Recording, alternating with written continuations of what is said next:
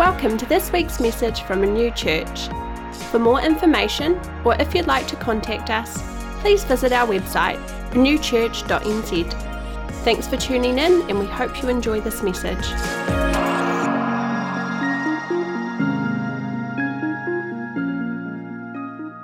Four weeks ago, we started a series all about the Holy Spirit, um, and we talked about the person of the Holy Spirit. I know it seems a long time ago now, but um, this is the second part. So, why I've called it Father, Son, and the Other Guy, um, it's almost like these days um, to a lot of us, we sort of understand Jesus, who is God the Son. Um, and we understand that He died on the cross for our sins. He rose again. We need a relationship with Him. So, and we always love talking about Jesus because He must be the center of our life. We understand God the Father, um, who's loving and caring. God loved the world so much, He gave His Son to us. So we understand God the Father. But God the Holy Spirit, it's sort of something we don't think about a lot. Um, and if you've ever been to those family um, occasions where there's like that strange uncle that's usually sitting in the lazy boy in the, in the, in the you guys know exactly what I'm talking about. And he's like there, and he's sort of kind and nice, but you're not quite sure. He's just always there, but he's just the other guy. Um, and for so many of us, the Holy Spirit is like the other guy. Um, in, in, the Trinity, we know a lot about God the Father, we know a lot about God the Son, but God the Holy Spirit. So, this is um, the motivation behind this is to really give us an understanding um, and, and a real um, appreciation of God the Holy Spirit. God the Holy Spirit is a person, um, and He loves us, He loves to be with us. So, if you didn't access that or weren't here for it, um, it's online, it's on um, YouTube. Um, so you can check out that first uh, message, which is really foundational because um, God's not, uh, God the Holy Spirit's not a force. He's not like this um, ethereal power that we, he's personal, he's a person. So that is foundational. Then the second one here, um, we're going to be looking at um, Holy Spirit, the promise, and then Holy Spirit's the presence of the Holy Spirit, the power of the Holy Spirit, and Pentecost. So I'm really looking forward to the rest of the series. Today, though, looking at the promises of the Holy Spirit, most of them, almost all but one, coming from Jesus, when Jesus taught his disciples and encouraged them and, and made them excited about this incredible new thing um, that the Holy Spirit was coming to dwell inside of his people. So, the first promise in John 14, 16 to 17, and I covered this last month. This is what Jesus says I will ask the Father, and he will give you another advocate. That word there means friend, counselor, support, um, advocate, intercessor. It's a, it's a huge word. Um, who will never leave you. He is the Holy Spirit who leads into all truth. The world cannot receive him because it isn't looking for him and doesn't recognize him, but you know him because he lives with you now and later will be in you. Now, this would have blown the disciples' mind because they understood uh, the Old Testament. They were very familiar with the stories like of Saul when he was about to be king. It said the Holy Spirit came upon him and then he started prophesying, and people said, Isn't Saul among the prophets? So um, they understood how the Holy Spirit would come upon people, like Samson's another example, for a specific pers- purpose. Holy Spirit gave them supernatural ability, and then the Holy Spirit left. So they understood that many times the Holy Spirit would, would come upon people or be with people. But Jesus is saying something completely new here that not only will the Holy Spirit be with his people, the Holy Spirit, which is God, will be inside his people, that we would be walking around and we would have God on the inside of us. Isn't that just God, we're talking about God, the creator of the universe. He spoke and this universe was created, and yet He's given His children the opportunity to have such a close relationship with, with Him that He's going to live inside of us. That's just, it still makes me so excited. Now I ask you this question if we're really carrying God around on the inside of us, that must change the way we behave. Say if, if the Holy Spirit was a person, and He is, um, and he was hanging out with you for a weekend, how would our lives change? Would we go to certain places? Would we watch certain things? Would we say certain things? That's a huge challenge. The truth is, God is with us, God is in us. So, years ago, we did a, youth leaders gathering. It was a camp out at Ruakaka, and I gave um, all the youth leaders an egg. And I said, guys, the egg represents the Holy Spirit. And I know it sounds a little bit sacrilegious, but it wasn't. Um, and I said, I just want you guys to look after this egg. It has to be on your person the whole weekend. Um, just to give us the understanding that, you know, would we act any differently if we understood very realistically that, that God was with us everywhere? And it was a, illuminating experience. I remember um, Brendan Vanderhulst, um, is he here this morning? Um, I saw him out on the swings and he had like egg all over his jeans. And he said, Simon, I broke the Holy Spirit. Or he said something like that. Um, and he had forgotten that he had put the egg in his pocket. Um, and he was really sad about that. But it, it proved my point. Would we act differently if we were carrying around God? The answer is yes. The truth is, we are carrying around God with us. God not just with us, God in us. Second promise. John 16, it's just a couple of chapters on, and this is what God says in verse 7, and then we're going to carry on verse 12. But in fact, it is best for you that I go away. Because if I don't, the advocate, there's that word again um, support, comforter, counselor, friend. Uh, the advocate won't come.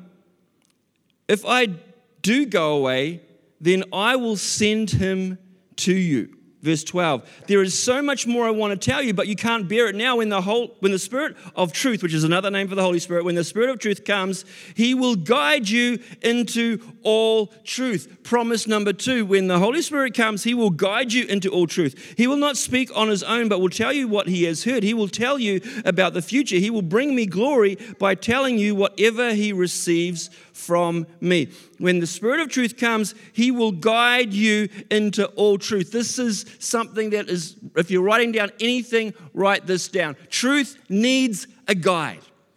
For us to be guided into all truth, we absolutely need a guide. We can't guide. We can't find that truth by ourselves. We need the Holy Spirit to guide us into all truth. And that's why Jesus was so specific. He says, I've got to go back back to the Father if I don't. Um, the Holy Spirit can't come. He's going to be the one who guides you into all truth. Truth needs a guide. Now, we're living in a crazy mixed up time where everyone thinks that truth is relative and my truth doesn't need to be your truth, and I'm carrying around my own truth and it can be completely different to your truth. What say my truth was that all the money you've got in your pocket right now is my money? So I can just go and just pinch all your money, and no, that's my truth, your money's my money. And then your truth would be actually, nah, my money's my money. Um, then you get into a fist fight. Can you understand how ridiculous my truth can be different to your truth is?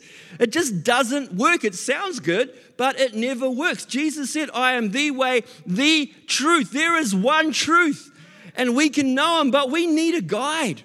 Remember back in 2010, Christy and I were privileged to go to Israel for two and a half weeks. For the first two weeks, uh, we were with a, a, huge group. It was amazing. It was a proper tour. Um, and we had um, a few amazing guides. Now, they were living in Israel. They could speak the language. They knew the culture. They knew uh, which places were dangerous. They knew which places weren't. They knew which places, if you got into it and there was a dangerous situation, how to get out of that situation. And for the first two weeks, we were so, we felt so safe. We trusted the guide. The the guide knew what he was doing, and where he led us, we would go, and we had full security. He knew what he was doing. He was guiding us into the truth of that place. And then um, the tour finished, and then Christy and I were left there by ourselves for um, three days. We thought, great, this is awesome. How hard can it be? Let's go exploring the city of Israel, Jerusalem. And we just got so lost. Uh, man, we, we decided to walk to the museum one day, and it like honestly took us two hours.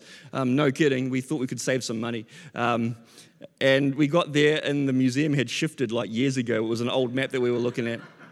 We just got completely lost. Truth needs a guide. Now, we were in the middle of that place and we didn't have a clue. This, this lovely man comes along and says, I will be your guide. I, I know what to do. So he started leading us into, down to all these corridor, uh, corridors, looked like a labyrinth of all these places. And um, every minute we were going on, it's like, this is getting a little bit creepy. What's going on? We found out we were completely lost. We don't, didn't even know there was this guy there. Then he started demanding money of us. Um, we were deceived by the wrong guide. How many times in this world are we being, we're trying to lead, go through this world by ourselves and lead our own journey, or being deceived by so many other false guides in this world? Uh, the situation got very volatile until just at that time another group of people came through and we were like saved. We sort of just hooked up with them. And, um, but yeah, it just got very scary really quick, realizing that we didn't know where we were. This guy was getting very aggressive towards us, demanding stuff of us, and we had no idea what we were doing. That's the state of the world today with most people.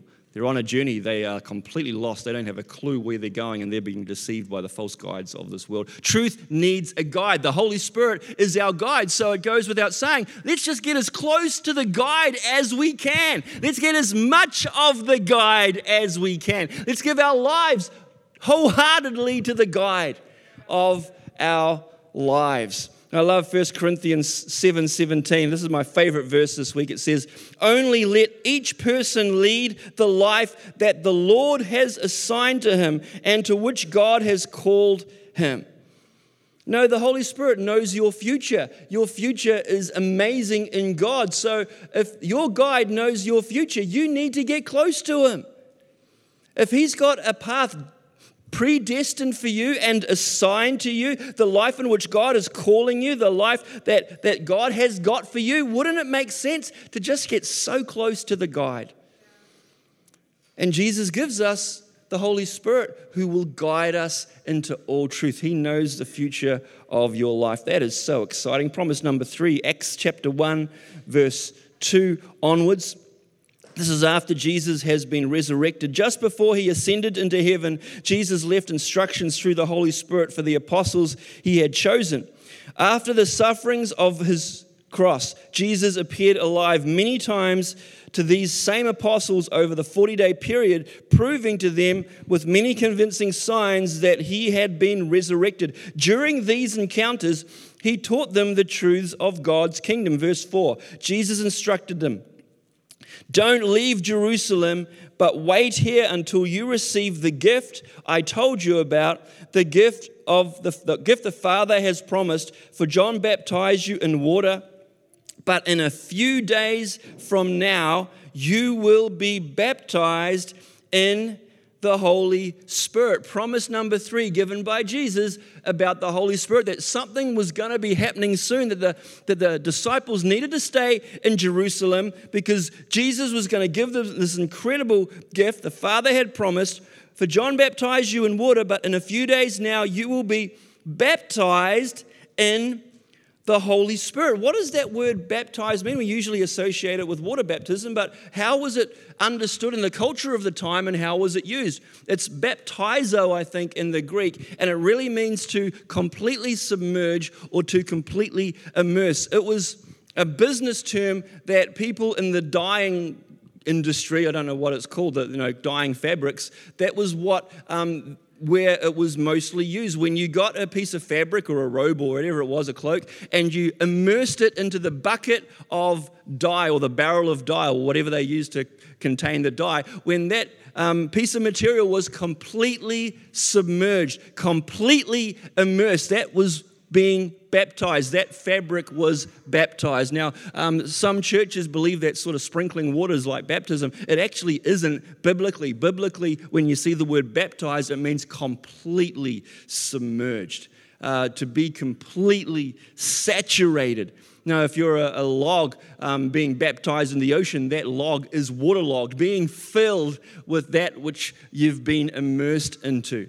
So when Jesus says you are going to be baptized in or with the Holy Spirit, the disciples now understood because of the word that Jesus was saying that they were going to be completely overwhelmed, completely saturated, completely filled in the Holy Spirit.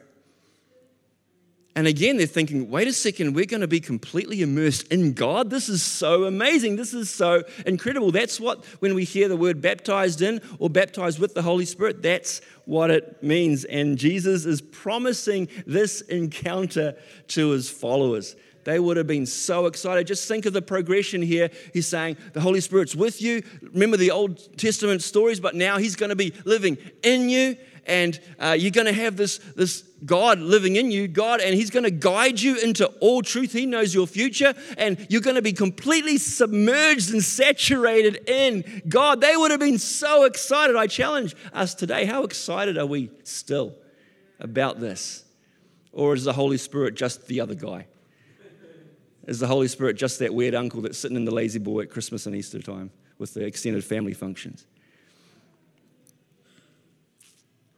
Promise number four. So that was Acts 1. Now we're looking at Acts, uh, sorry, verses 2 and 4. This is Acts 1, chapter 8, the, the fourth time Jesus promises the Holy Spirit. I promise you this. So, in case you were a little bit confused, are these really promises? I promise you this the Holy Spirit will come upon you, and you will be seized with power. You will be my messengers to Jerusalem, throughout Judea, the distant provinces, even to the remotest places on earth. Now, I know we live in a time where a promise, you know, a lot of us are sort of skeptical when someone makes a promise now, because it's like, I, I promise I'm going to wash the car. You know, I've made that promise to my wife before, many, many times. And, and a lot of times I break that promise, unfortunately. Um, so people can make promises now, and we sort of get really um, skeptical or flippant about it. It's like, yeah, you're saying that, but I just don't think it's going to happen. Um, this is God making these promises.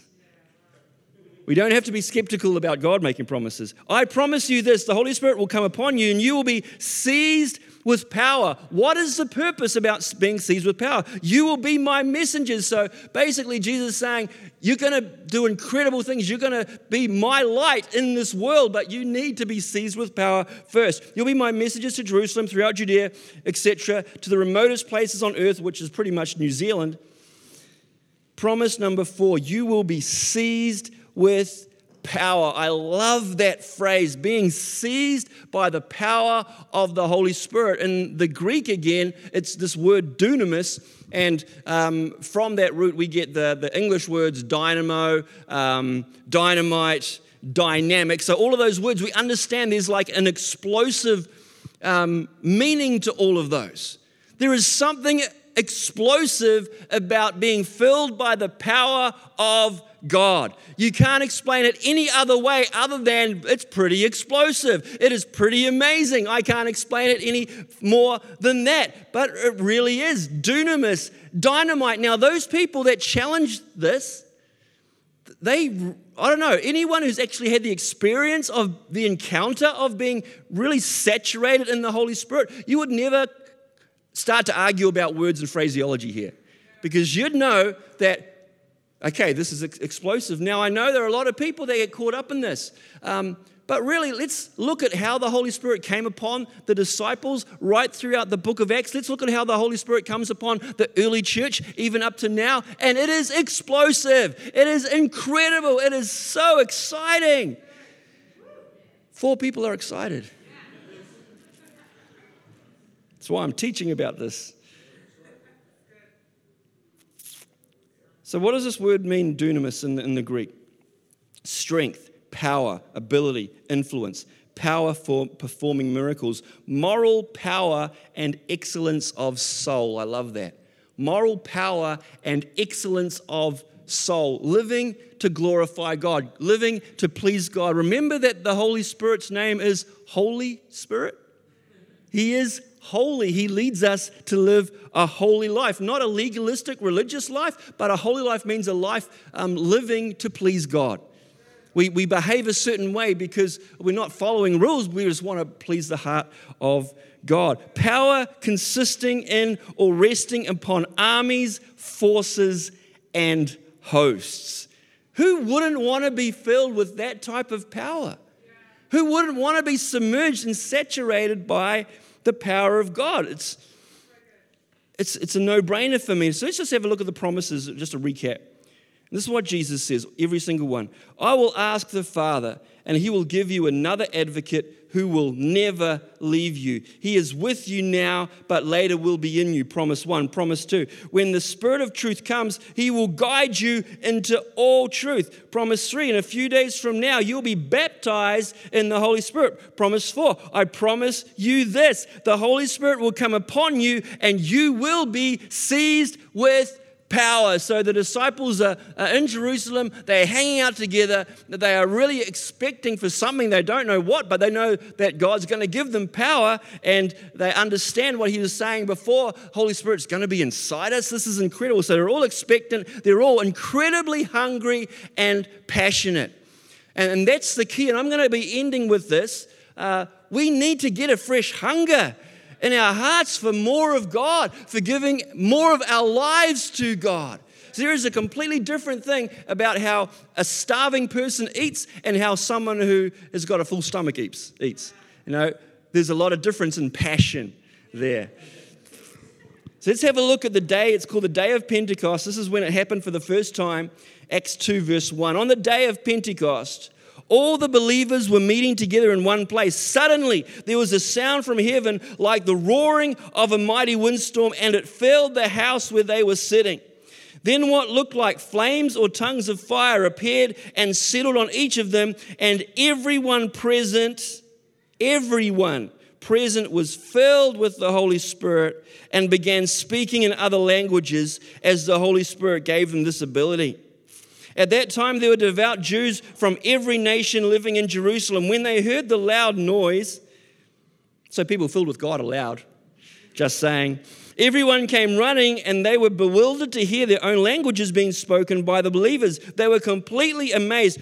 How can this be? They exclaimed. These people are all from Galilee, and yet we hear them speaking in our own native languages. Go down to verse 12. They stood there amazed and perplexed. What can this mean? They asked each other. But others in the crowd ridiculed them, saying, They're just drunk.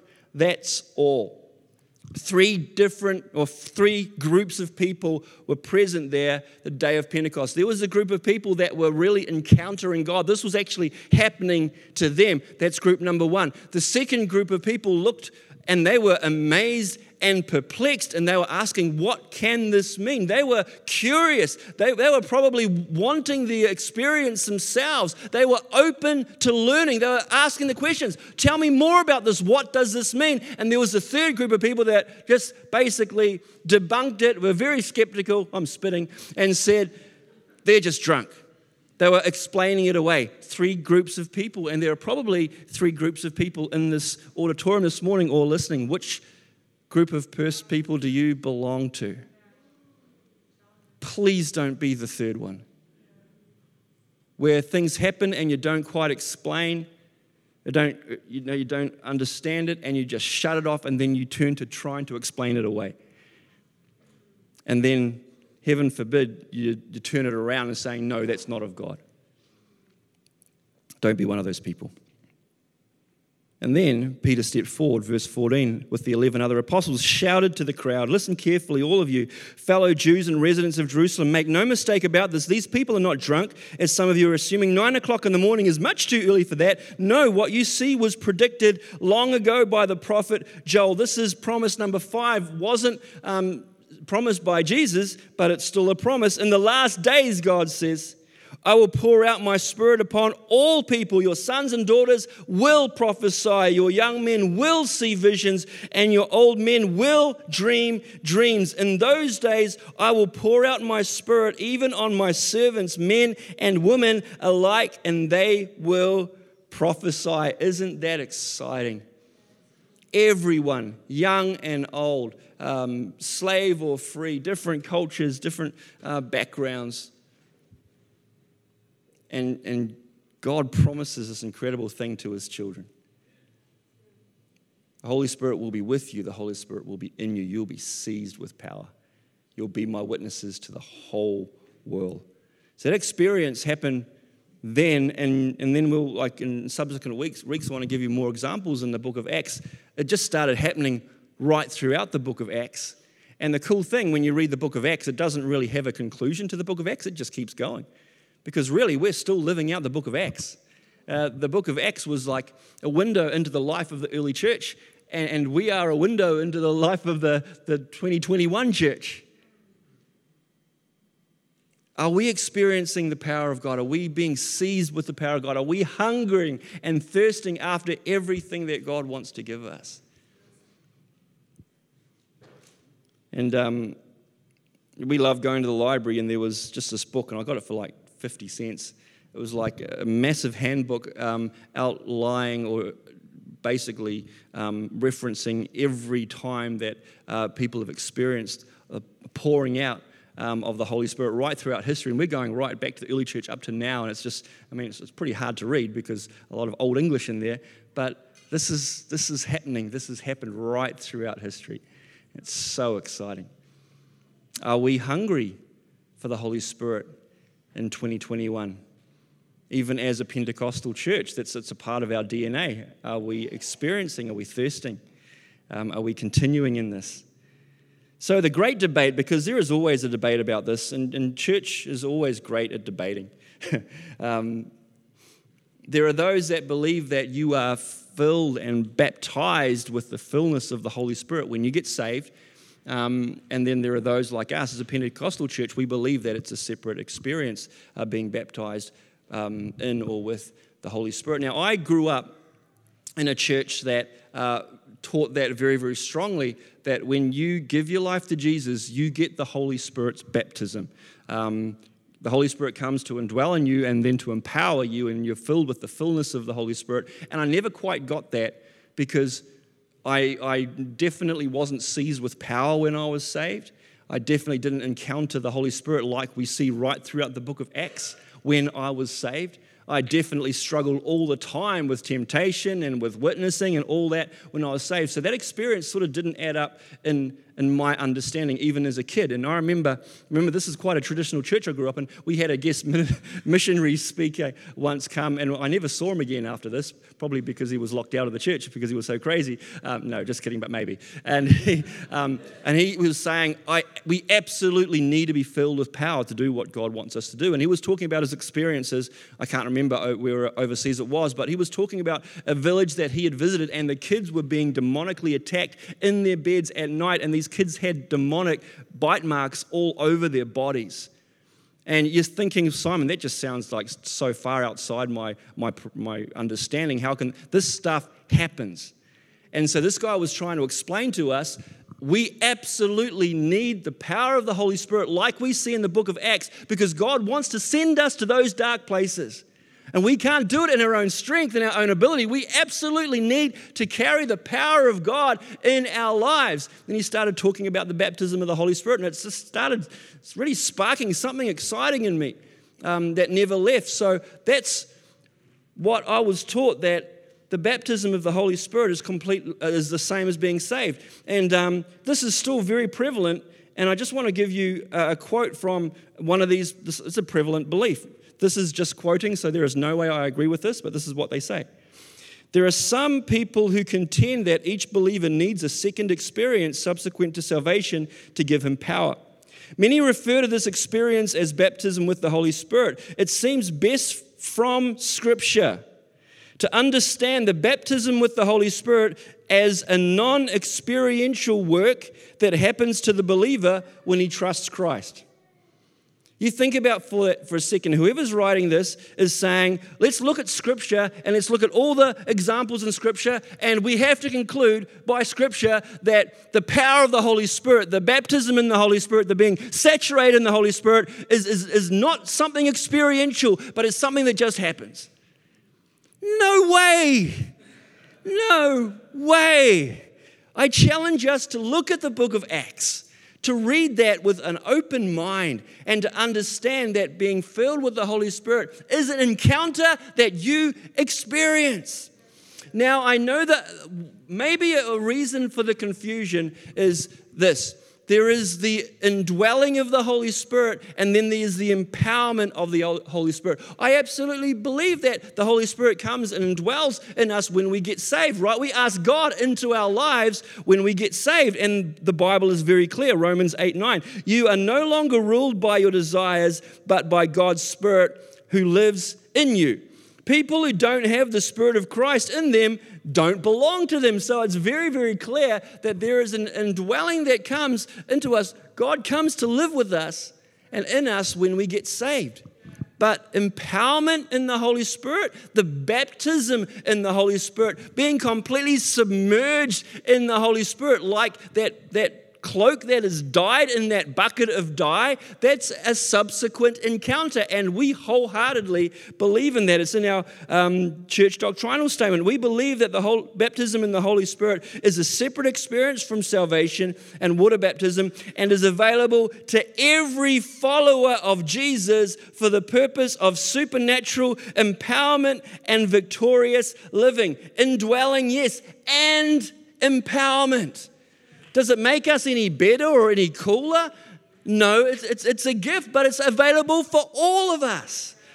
And how dare we think we can actually do what God predestined us to do in this world without the power of God in us? It's just not possible. I could not do it. So, my testimony, remember being grown up in a traditional church that I had, I had no framework, there was no YouTube clips that you could look at to, to understand what was actually going outside of, of your church. Uh, so, this was my experience. I was just really hungry for more of God. And that hunger, remember, it's all about hunger, was growing inside of me. There was a youth rally. The first time I actually raised my hands in a public meeting was a big deal. Um, but right from then, I don't know if anyone else felt the power of the Holy Spirit, but I was I don't know, I just felt God all over me. I didn't know what was happening to me. I didn't understand what was happening to me, only that I was hungry for more of God. So at the end of the service, they said, if you guys, you know, if things are happening, if you feel the presence of God, come up the front. We'd love to pray with you. Um, so I came up the front and I was shaking all over and crying. So those of you that know me, me crying is a big deal. Um, but but shaking again i didn't even i had i didn't even i'd never seen anyone else shaking under the power of the holy spirit ever before. I didn't have any idea what was happening but i knew one thing it felt like i was completely submerged in the love and the power of god that's the only way I could explain it. So there's like this um, older teenager up the front, and I'm shaking, and I'm thinking like I'm looking like an idiot, and I'm crying, and I don't know, trying to talk to the person wanting to pray for me, and the words just can't come out. Um, and it was an elderly gentleman. I think he said something along the lines of, I think you're being baptized in the Holy Spirit. I think you're being saturated in God. And um, although I didn't speak in an unlearned language then, uh, something happened. That was definitely a baptism in the Holy Spirit for me, and my life changed. It was so exciting. It was so amazing. Again, I, I hadn't read up about anything like this. I hadn't seen it happen. I think I didn't know that there was anyone else that this experience was happening in that youth rally, but it was happening to me. So I was embarrassed but really excited. So I got home and um, there was a book. I don't even know why it was in our house because we were in a tr- traditional Christian family, and it was like how to be baptized in the Holy Spirit. And it's like, wow, I read that. Um, and at the end, it says God wants to give you this incredible language that you can speak, and it's worship to God. And I was like, wow, that's amazing. So I did what every spiritual person does in their bedroom. I knelt down. Um, it was like this, this, this is what you do. You ask, ask God, the Holy Spirit, to, uh, God to baptize you in the Holy Spirit. So to start speaking out, and there's no one else around, so I wasn't going to be embarrassed or anything. Um, the, again, the presence of the Holy Spirit filled my room, and I started speaking in this incredible new language, um, and it really freaked me out again, I, I, didn't, I had never heard anyone else speaking in a different language before. Um, it, it, freaked me out so much that I spoke for like about 20 seconds and I stopped. It was like, what is going on? I was like, I'm a bit of a control country person, so it's like, this is crazy. Um, and then I shared the last part of this with you guys a few weeks ago. Um, went to a young adults home group and they were talking about this incredible experience of being baptized, being filled with the power of God. Um, and it's like, yeah, I want this. And then that was the time where I was released into, uh, you know, I was able to speak confidently in, in this unlearned language. That was me. It was like a, th- a three part deal with, with, me. And um, I know a lot of diff- uh, people's experiences are different to that, and we're going to probably hear some of those in subsequent weeks.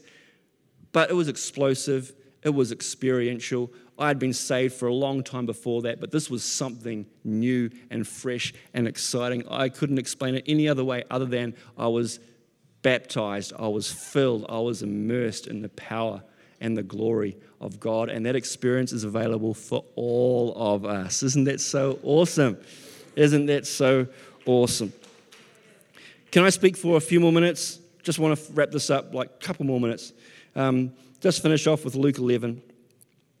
Then Jesus gave this illustration. Imagine what would happen if you were to go to one of your friends in the middle of the night, pound on his door, and shout, Please, do you have some food you can spare? A friend just arrived at my house unexpectedly, and I have nothing to serve him. But your friend says, Why are you bothering me? The door is locked, and my family and I are all in bed. Do you expect me to go get up and to give you our food? I tell you, because of your shameless persistence, even though it is the middle of the night, your friend will get up out of his bed and give you all that you need.